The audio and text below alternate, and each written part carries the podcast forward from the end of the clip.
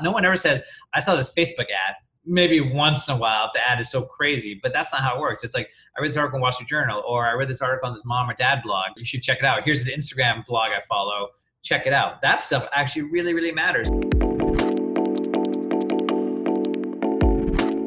Welcome to Marketing Conversations with Lamp House Films, the show where we bring you direct access to tips and insights from today's marketing thought leaders. I'm your host, Josh Henry.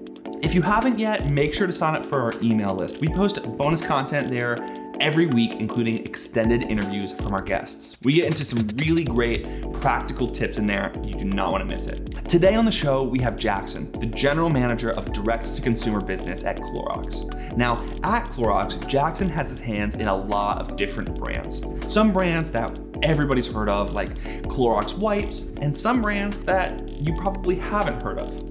In our conversation, we talk about the things that are consistent in marketing in both of those applications and the things that are specific to each one, particularly PR. It's a really good conversation. I learned a lot, and I think you will too. I think that the adoption, you know, D2C for certain categories like fresh grocery and other categories is the slowest, right?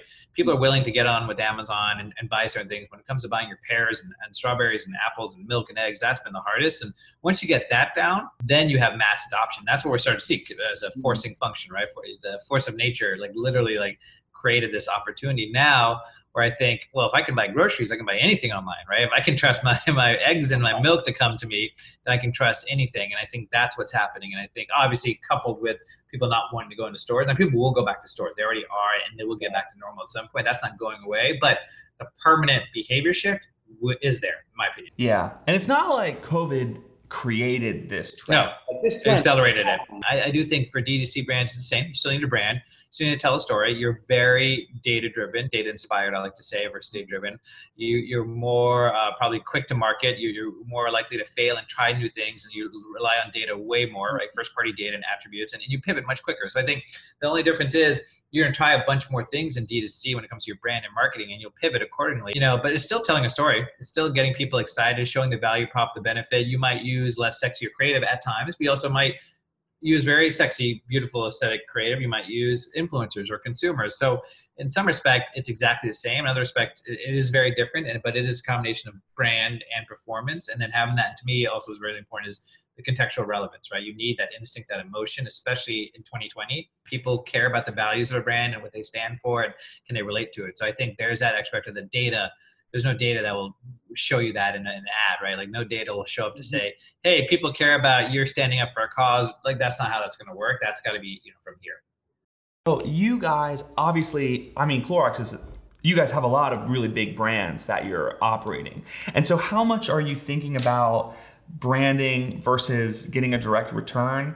And is that varying significantly platform to platform? It, it is, although I'd argue Instagram especially is as much about brand and performance, right? So yes, it is a click, but you know sometimes it's a follow. Right? Sometimes people just follow the brand to kind of engage with them, and then buy later. And Instagram is very, you know, design forward, very visual. So mm. sometimes uh, we couldn't just do like buy one get one free on Instagram without a beautiful visual or something that gets your attention. So it's a combination. But yeah, the other channel, it's a balance, right? We, we have to balance out, you know, our performance metrics versus our brand metrics, and uh, every channel plays a different role at a different time. And certain brands at, at, at, Clorox also are different, right? So I launched, we launched a wellness brand called Objective eight months ago. No one knows that brand; it's pretty small. So we really need to build brand presence. So there's a lot more effort going on there. You know, I mean, we don't need to tell people about the brand of Clorox cleaning wipes, right? Yeah. We just have to say it's available now. Come buy it.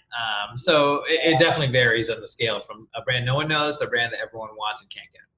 Yeah, for sure. And within within your industries, I guess industries because you're sort of spanning a little bit. How do you what do you feel like is changing as far as how you're getting to your consumer? Yeah, from a D2C standpoint in my category, I mean, I, I would say it was pre-COVID, so nothing really new. Um, I would actually say what's old is new. So I think your referrals from friends. I think that's always going to be the thing. If you, if you want, especially if you're in medium or high consideration, so less CPG actually, but more like wellness products or technology where it's a high cost or perceived high risk to your body or family, right? Something be putting in you.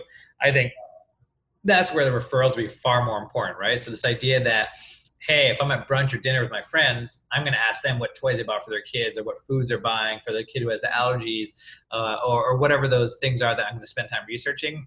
That that's always been a high driver and that has continued to be the case so nothing can compete with that so aside so. from having an amazing product how do you encourage people to do that like is there ways through your marketing communications that you can encourage great question I, amazing product first and foremost I'm, I'm always like product that was my first hire as my head of product for a reason right like your product has to be on point period uh, but then a distant second is definitely like loyalty programs. I think help, right? People kind of shit on loyalty programs oftentimes, but they don't have to be structured as like buy 10 get 11th free right? That's one way of doing it. It's an old school way of doing it. There's a lot of ways to structure loyalty.